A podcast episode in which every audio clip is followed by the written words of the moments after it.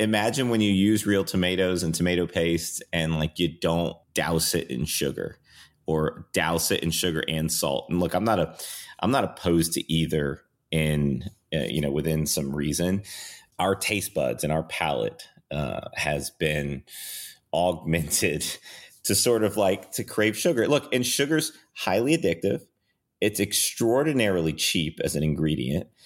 It's used as a filler in almost everything that we eat today.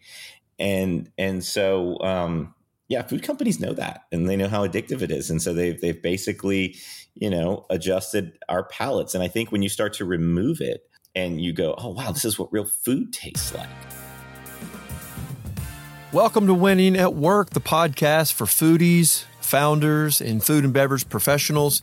You know, if you wanted to discover a new brand, a new food or beverage to try, there are literally thousands of companies out there. It is very difficult to do that. That's why we curate the different, the better, and the special brands here each and every week so you don't have to do the heavy lifting. If you're a founder and you're looking to connect with other like minded executives, we make that very easy. And if you just work in the food and beverage industry and you're looking for fresh inspiration, we have that here in spades. This episode is sponsored by Temple. Congratulations, you're selling in retail. But the competition is fierce, and your brand is surrounded by similar products. How will consumers find you? Let Temple show you an innovative retail sales solution. Click on the Attract Consumers link below.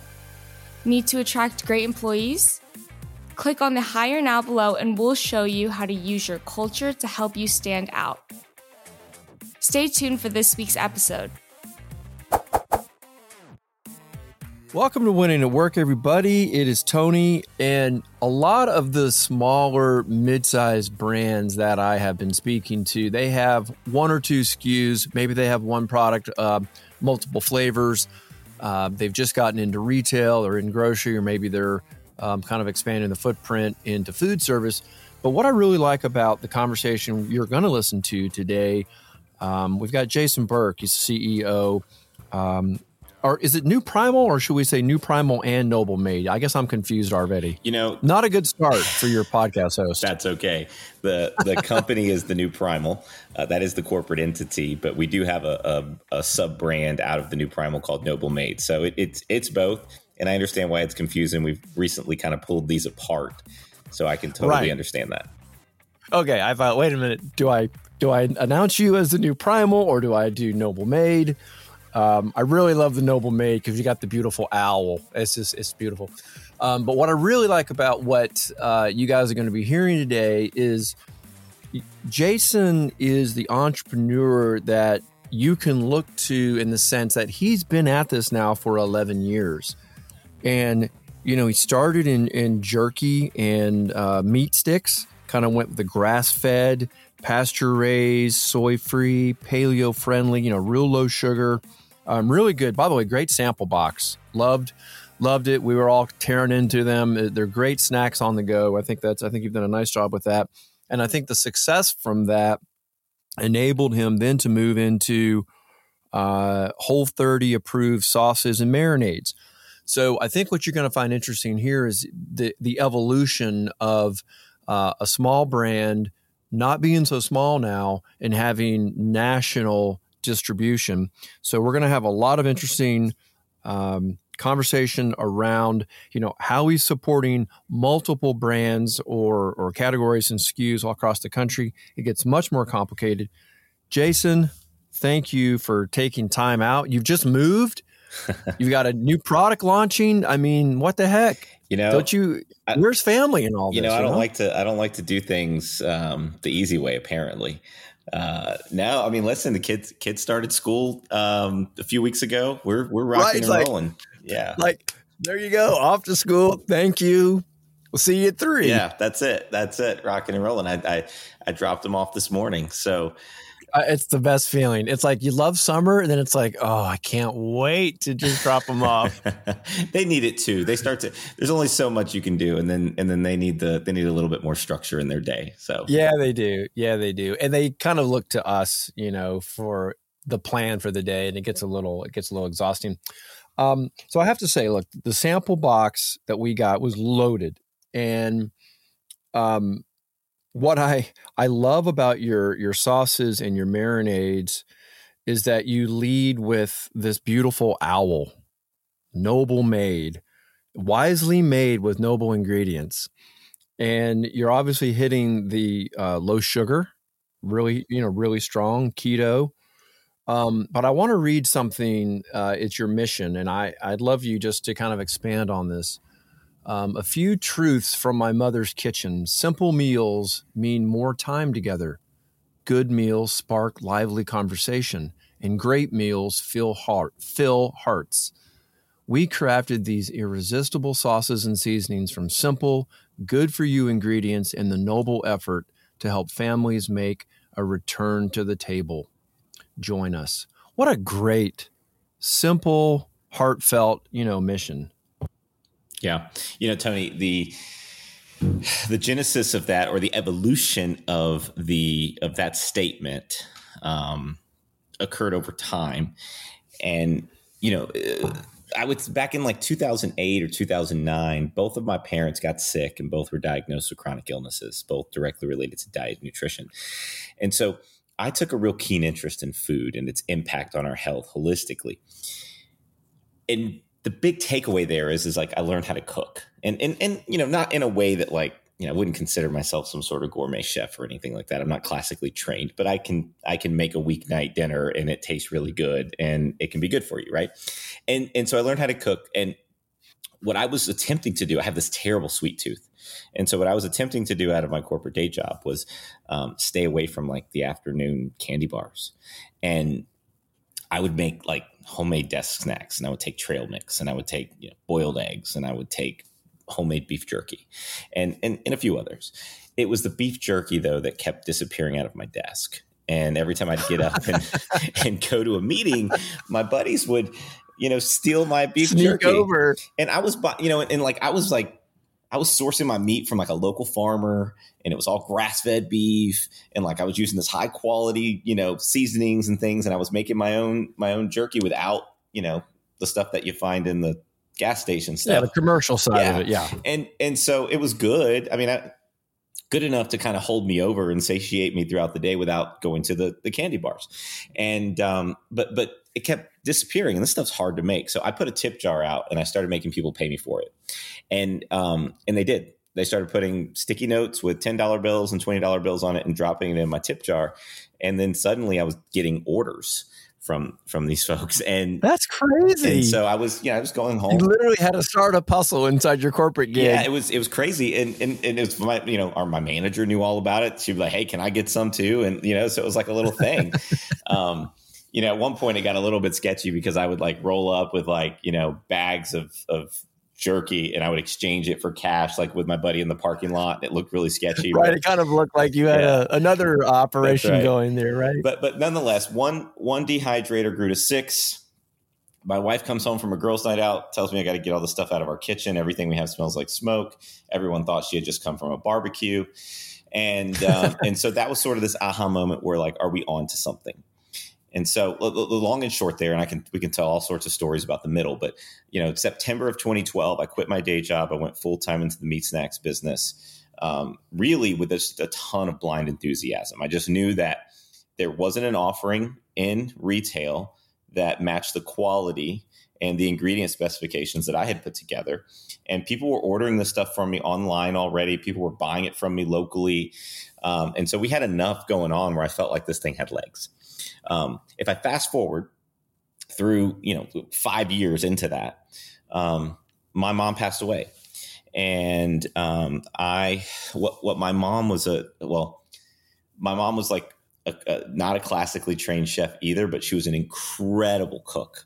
And she dropped out of school as a teenager and went to work in this Italian restaurant with this family that had all these heirloom recipes and really found her her people in the kitchen of this restaurant and found her calling in serving people and she loved to cook for you um, and you know she also has these hispanic roots her her father was Uh, from, she sounds from- wonderful. from I, I, I read the story. Yeah. Yeah. she sounds absolutely wonderful. you know and, and well i appreciate that she was and and so you know, she was the the go to. So she loved to cook. She loved to serve people. And, and, you know, I grew up in this little apartment, and and people from all walks of life would come together around our table. And you know, it, it didn't matter like what socioeconomic status they were they were in, or or it didn't matter like sort of what their religious beliefs or their political affiliations or any of those things. It didn't matter. They just came together around my mom's table pretty frequently. But it wasn't until she passed till it all hit me. And I was given the eulogy at her funeral, and um, I and there was about 350 or so people at this at the funeral, and and I asked anyone that she had ever made a meal for to stand, and the whole place rose to their feet, and like like I couldn't talk for the next five minutes. Like I just I had to like oh my step gosh. back. Like it was Your just throat like probably just closed on you. it completely closed. I had chills. Like you know, it, it just I just couldn't speak. And in that moment, it hit me that that that's legacy and what she was a master at was community and connection and curating community and connection around the dinner table. And so I thought, holy smokes, I'm in the food business. And not only do I make snacks, but I've evolved over into this other side where we make sauces and seasonings and things that allow people to cook together. And then it all came together, and I went, oh my God, I have an opportunity to really build on that legacy of helping people, you know, make healthy meals and spend more time around the table together. Because let's let's face it, Tony, the most impactful, meaningful moments in our lives likely happen while we're breaking bread together. I mean, like, and I think we've lost a lot of that as a culture, as a Western culture. Oh you know? yes, food is like Oh, a, yes. it's always like the it's like I got to do this, I got to do that, I got to do this, I got to do that, and like I'll eat in between. And instead, and one of those things might have been the food where you're just running to go get it. that's right.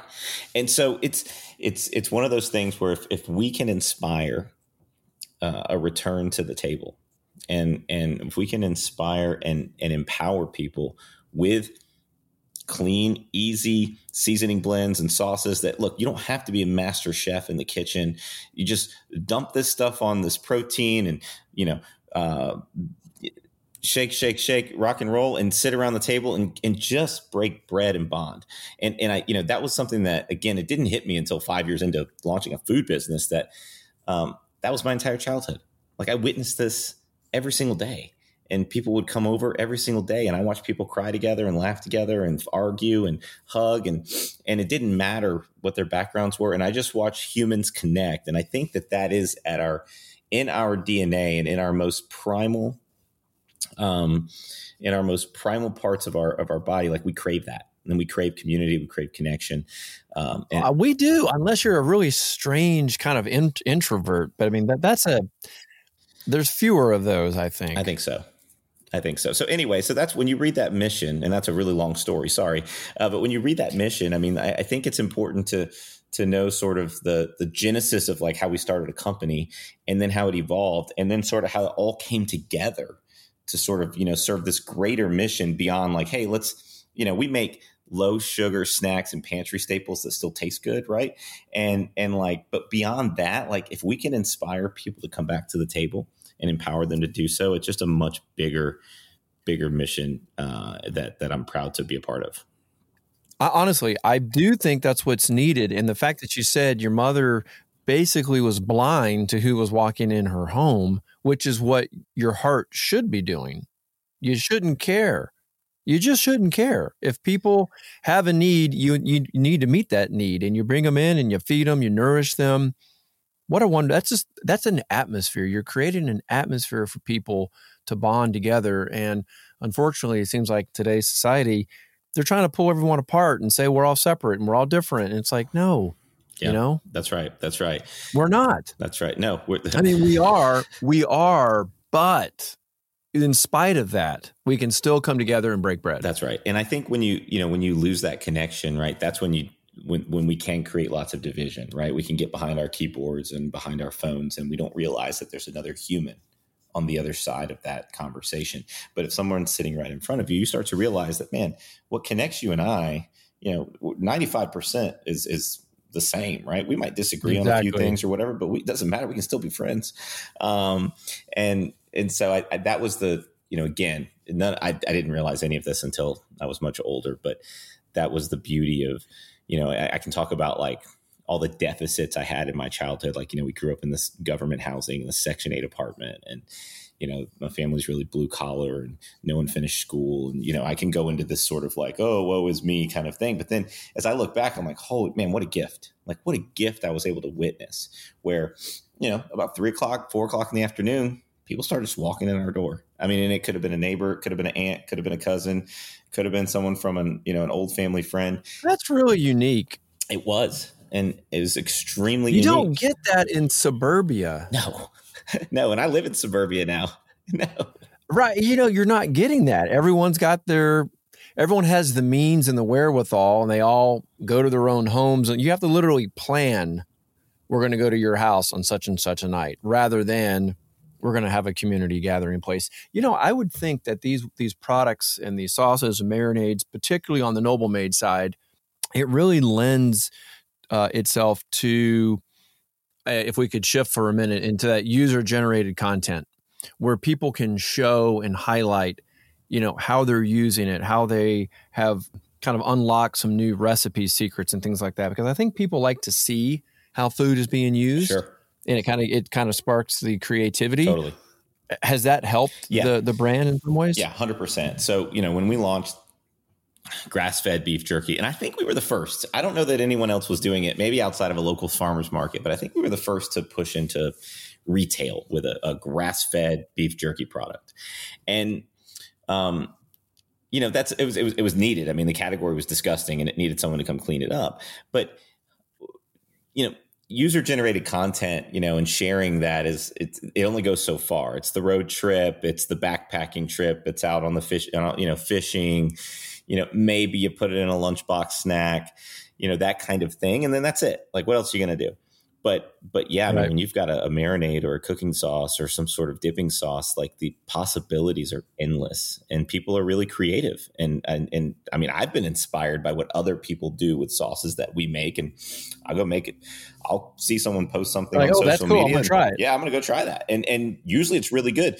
We actually launched a product last month inspired by user generated content where people were, you know, we make a low sugar barbecue sauce and we make a we make a really clean label buffalo sauce. And and people were combining the barbecue sauce with the buffalo sauce mixing it together as like a kind of like a sweet and spicy sauce. Oh. and they were you know using that to put on their on their barbecue. And um and so like we, somebody in our office said we should try that. And i thought man this is kind of strange. And we did and holy it is really good. It's like good. really good It's good, so last month we launched that at sprouts um or actually last we're in september now. So in july we launched that at sprouts. We launched a, a buffalo barbecue sauce. And uh and so you know it, we decided to Voila. yeah voila there you go. So that's right. It does lend itself to to ugc um much more than like meat snacks would Now I got to say too, what I really liked about the uh, less sugar ketchup, a couple things. When you're consuming a lot of the commercial products, there's so much sugar in there. You you really you've you've become accustomed to tasting the sugar and not understanding really what you're tasting or what the other food is there.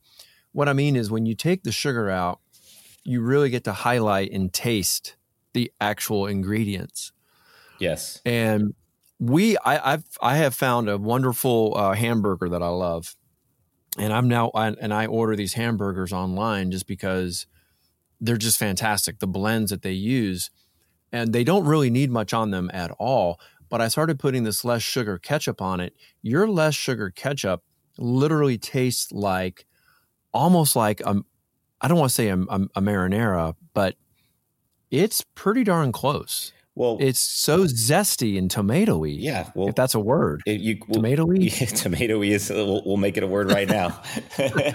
when you when you uh, imagine imagine when you use real tomatoes and tomato paste and like you don't douse it in sugar or douse it in sugar and salt. And look, I'm not a I'm not opposed to either in uh, you know within some reason, um, but we have been our taste buds and our palate uh, has been augmented to sort of like to crave sugar. Look, Yes. and sugar's highly addictive. It's extraordinarily cheap as an ingredient. it's used as a filler in almost everything that we eat today. And and so um, yeah, food companies know that and they know how addictive it is. And so they've they've basically, you know, adjusted our palates. And I think when you start to remove it and you go, Oh wow, this is what real food tastes like. Yeah, that's what I was trying to say. You said it so much better than me. They have engineered our palate. That's right. Absolutely. And now we crave that crap. That's right. When when we launched grass fed beef jerky, the the leading jerky in the um in the in the stores at the time had uh, 10 grams of sugar per ounce and it's supposed to be a protein snack and so those bags come in, in three ounce bags typically and so there was 30 grams of sugar in a bag of beef jerky when we launched this stuff and that's the equivalent of three Krispy Kreme glazed donuts.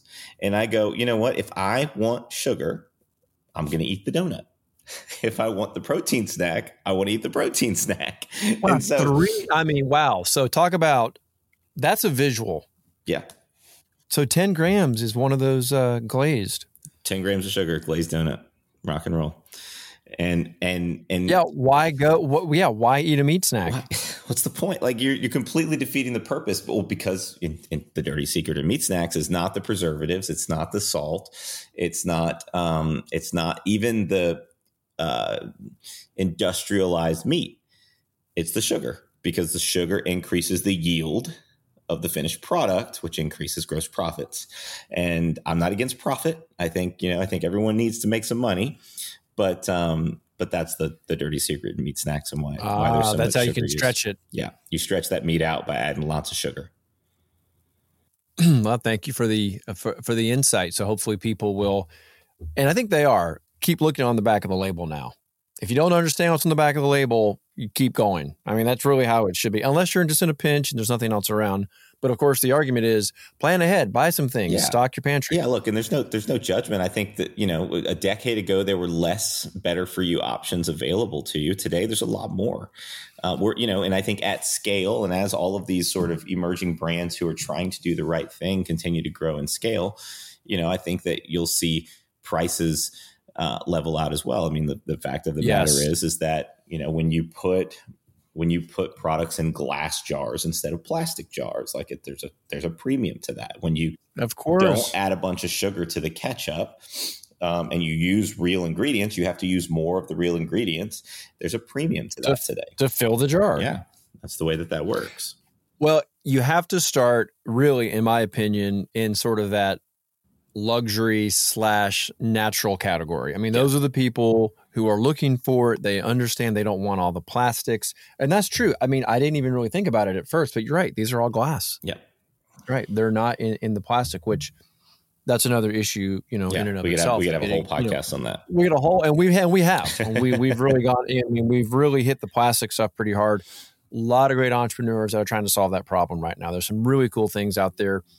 Um, you should check out Strawfish. That's a really cool company. They're, um, they're using marine products, turning them into single disposable uh, straws and cutlery. Awesome, love it. They've just do- totally doing away with plastic. It's really it's love a the great innovation. technology. Love it. Yeah, it's very it's very cool.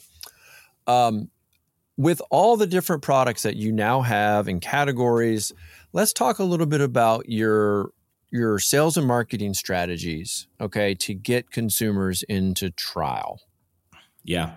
You know, it's uh, first of all, the easiest, well, I shouldn't say the easiest, the the easier part of the job is to get a retailer to carry a product. Um, now that's not easy, but is the easier part to call on a retailer to present a product that you've created and to convince them to put it on the shelf. And usually that comes with a fee, so you've got to have the money to fund the slotting fees or the placement.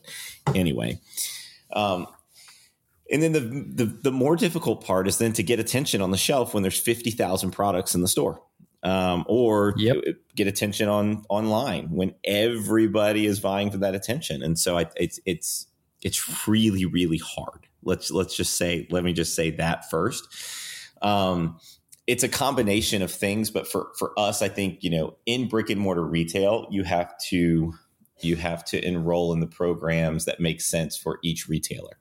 And so, you know, I grew up in Florida. Down in Florida, the the the, the biggest grocery chain down there is Publix and Publix is known for a few things that are kind of cult like for them, but Publix is big on their BOGOs and they run these one. Oh, BOGO. I was just going to say they've got to be BOGO. And like, yeah. and like, you know, the Publix consumer knows to look for those. They look for these great ideas, these great offerings. And I think you, know, you have to sort of play in that, play that game, at least initially.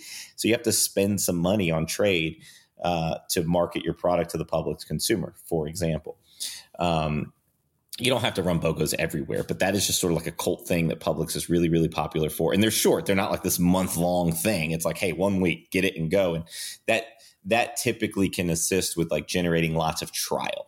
And ideally, um, if you make a really good product, trial leads to repeat purchases. So you need to make the investment in trial. So we do that. Um, so I, I think that the point there is is that in you know depending on the retailer, we look to partner with them. Um, in all their various kind of shopper and trade marketing plans to help generate trial. We're still an emerging brand. You know, we've got placement in thousands of stores nationally, but I still consider ourselves very much emerging and lots of people still don't know who we are. And so you have to you have to invest in the things that generate trial at the point of purchase.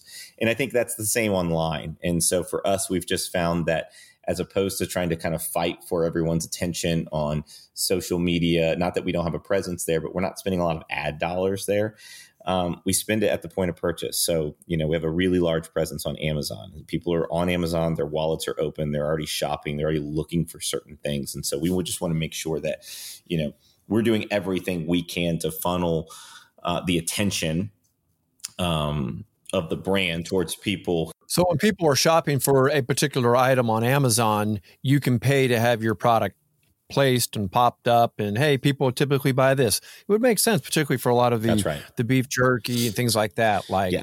and, and very, any kind of camping gear that's for right. example that's right get, that's right and very similar to and very similar on on the other sort of shopping apps like on the instacarts of the world right and and i'm not looking to trade you up from you know, on barbecue sauce. I'm not looking to trade you up from Sweet Baby Ray's. That's a dollar ninety nine, and it's you know seventy two grams of sugar or whatever the number is. You know, I'm not going to trade you up per se right from there. But if you're looking for barbecue sauce, or if you're looking for a natural barbecue sauce, or you know low sugar or less sugar, something like that, you're going to find me, and I'm going to make sure that all of our you know we've got ad dollars funneling towards helping you find us. Uh, and then I don't think anything in food beats demoing. I still don't. You know, it's it sort of had there you it, go. It, you know, uh, COVID sort of threw a huge monkey wrench in like the idea of sampling and demoing, and, it, and it's far more difficult today than it was then. Um, but I, let's talk about that because yeah. that's something I'm really passionate about. Um, talk to me a little bit about your demo programs and what works. How do you find your ambassadors?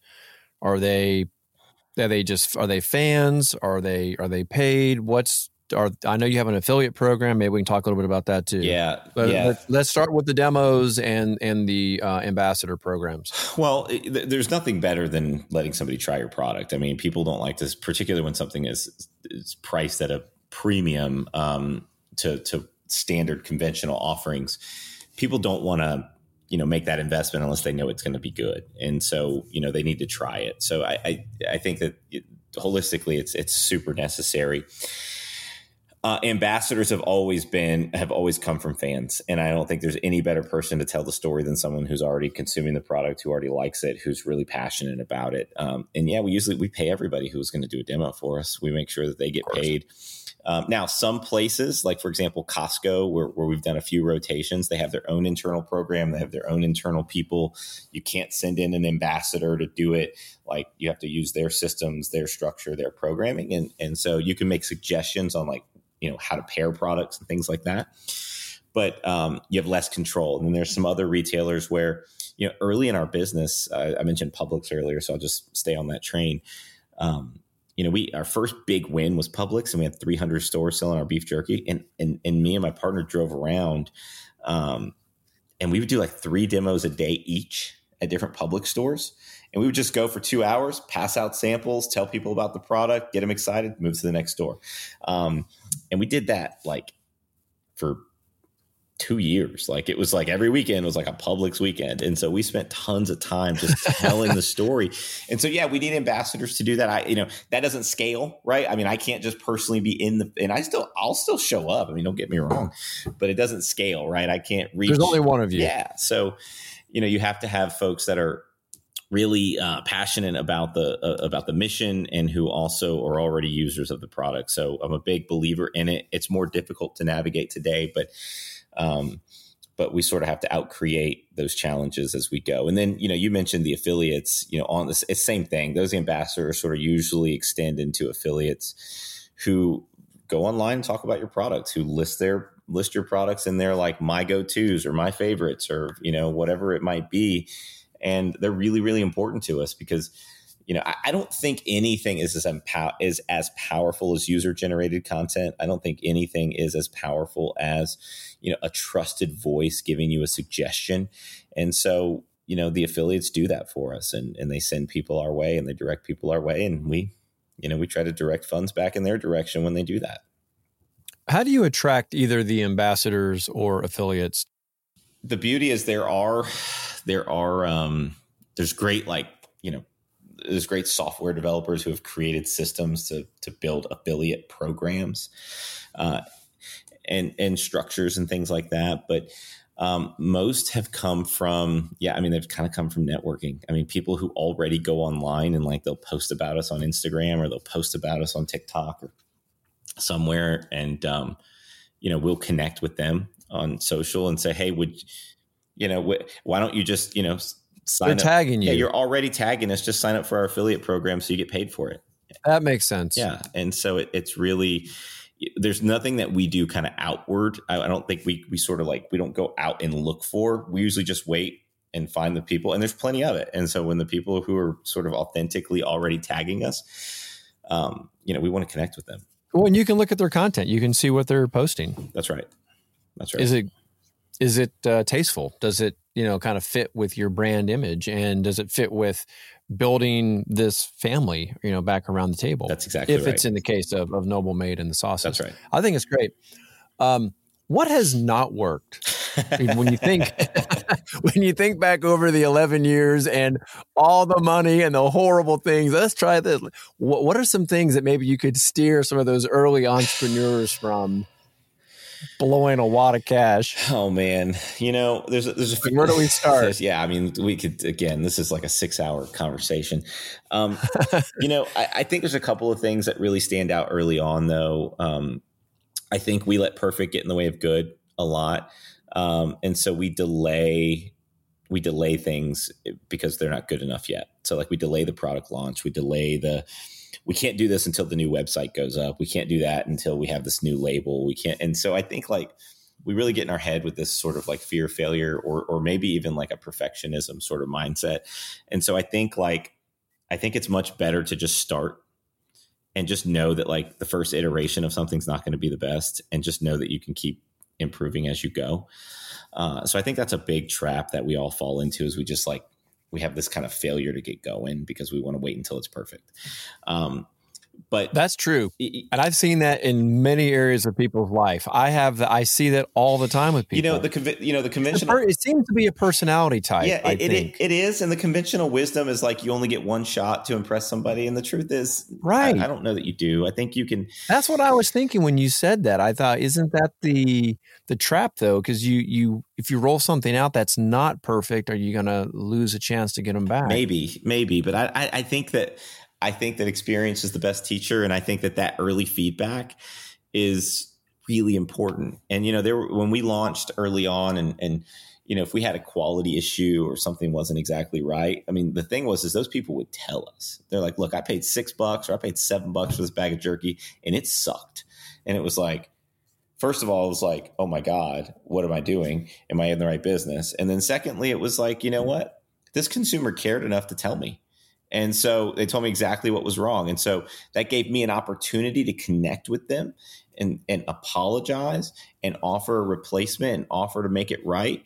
And and I think that goes a long way. And I think that went a lot longer it's than huge. me. Yeah, than as opposed to like, oh well, yes. you know, I can't do.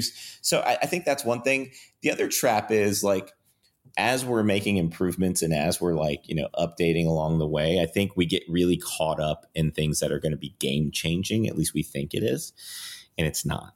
Like oh man that new website copy it's going to change the face of my business. Probably not. Uh, you know probably I mean? not. That that new package design change the, probably not you know and and i will say though your pa- i will just say though and because it's hard to talk about packaging on an on a podcast but one of the things that I, I really do like is your owl stands out really well. It's very clever the way you've done that right there across the top.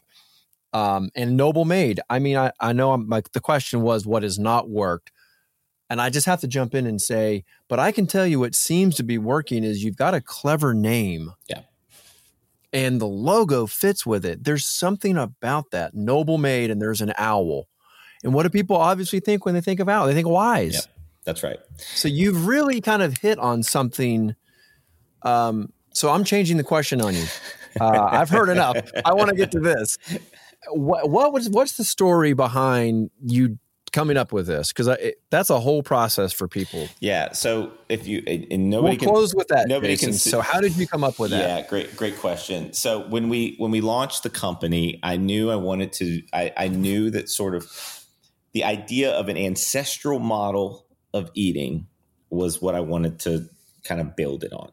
And look, we don't we don't eat like our ancestors did in any way. Like we don't hunt and gather for our food and the things like that. So so you know, don't take me. We're not too, picking out buckshot out of the rabbit before we. Yeah, let's exactly have our stew. so so like a modern way to follow at least as what we can of an ancestral diet. Um, you know, would be, you know, our new way of hunting and gathering is in a grocery store. Um, but we can still try to follow things that are primal, animals that are raised naturally. You know, we eat, you know, seasonally. We eat real lots of, you know, lots of produce and veggies, and we don't eat all this sort of like overly processed junk, right? So the new way of eating primal happens in our grocery store. That's where we shop. So New and Primal kind of came together for that as the company New Primal. Um, and then I wanted I wanted a an animal to sort of be the face of the brand. I wanted to kind of be on the logo, and we and I wanted I wanted a, a, a hunter essentially. I wanted a, an animal that hunts, and you know some of the stuff was you know we looked at it an eagle, it felt like a little too cliche, or a lion, it felt like a little too cliche, a little too out there. And I didn't want to use like a wolf or anything like that because I was making beef jerky and people think it was dog food. And so, you know, we kind of went down the list. And when we got to the owl and we started studying the owl beyond the obvious of, man, it's attributed with wisdom you know and and that sort of concept. Beyond that it's one of nature's perfect predators. And it li- they are amazing. They they live on six of our seven continents. Um, they have a wildly diverse diet. They hunt they gather they can eat just about anything. So they they're adaptable you know they're omnivores. Um, and uh, and they have perfect eyesight they have silent flight they have razor they sharp stealth. talons and they are completely yes. stealth. And so I thought, man, this is nature's perfect predator. And it's also associated with like wisdom. And I'm like, oh, we have to do this. So the owl was just like, we had to do it. Huh. So we launched the owl with the new primal. And as we evolved the company and launched into a new category over into sauces and seasonings, I didn't want to call my ketchup primal, but I wanted to keep the owl. And so we just adjusted the owl a little bit and we kind of came up with the entirely new name. Now, Noble Made started with 300 different names. They got whittled down to five that we liked. And those five went to lawyers to make sure that we could protect them um, in a trademark situation. And it boiled down to two that we could actually protect protect and noble made one and um and so i you know, i love it i just thought it, it, really spoke to you know what was inside the the the the jar itself. And and um, you know, we wanted to convey that these products are made with integrity and they're made with the cleanest uh, ingredients possible. And um, I thought that was you know in the word noble. And then the owl, I just think, kind of tells that story about wisdom and tells that story about you know. Um, you know, we have this tagline on there that you you mentioned. You know, you are what you eat. Choose wisely, and um, and so you know, we're yep. giving people the choice to to try and something wisely made and, with noble ingredients and better. That's right. So anyway, yeah. there you well, go. The, the thing, you know, the thing about the owl too, it's kind of a, it's symbolic, almost metaphoric for this stealth takeover of the category. They're not going to know what hit them. you know, I really like that. I'm going to take that. I hadn't really thought about it that way, but you know, I I like that even better. Look, man, you know, there's these big legacy brands that have been around for a long time. I mean, there there are certain things that they do really really well. Um, and then there are certain things that I just think uh, they're failing the consumer, and so I think we can do better. And so that's what that's why we exist is to give the consumer something different and better.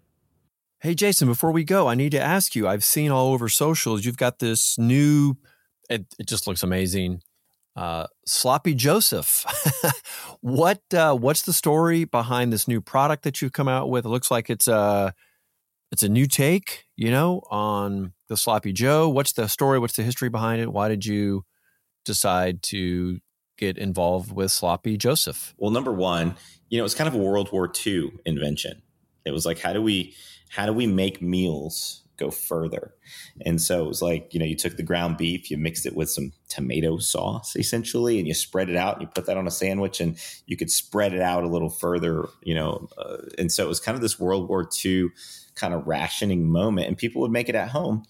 Um, but uh, you know, there's two sort of then Genesis statements of like this guy in Iowa who was a chef at this restaurant would mix like tomato sauce and vinegar and some spices in with the ground beef and put it on a sandwich.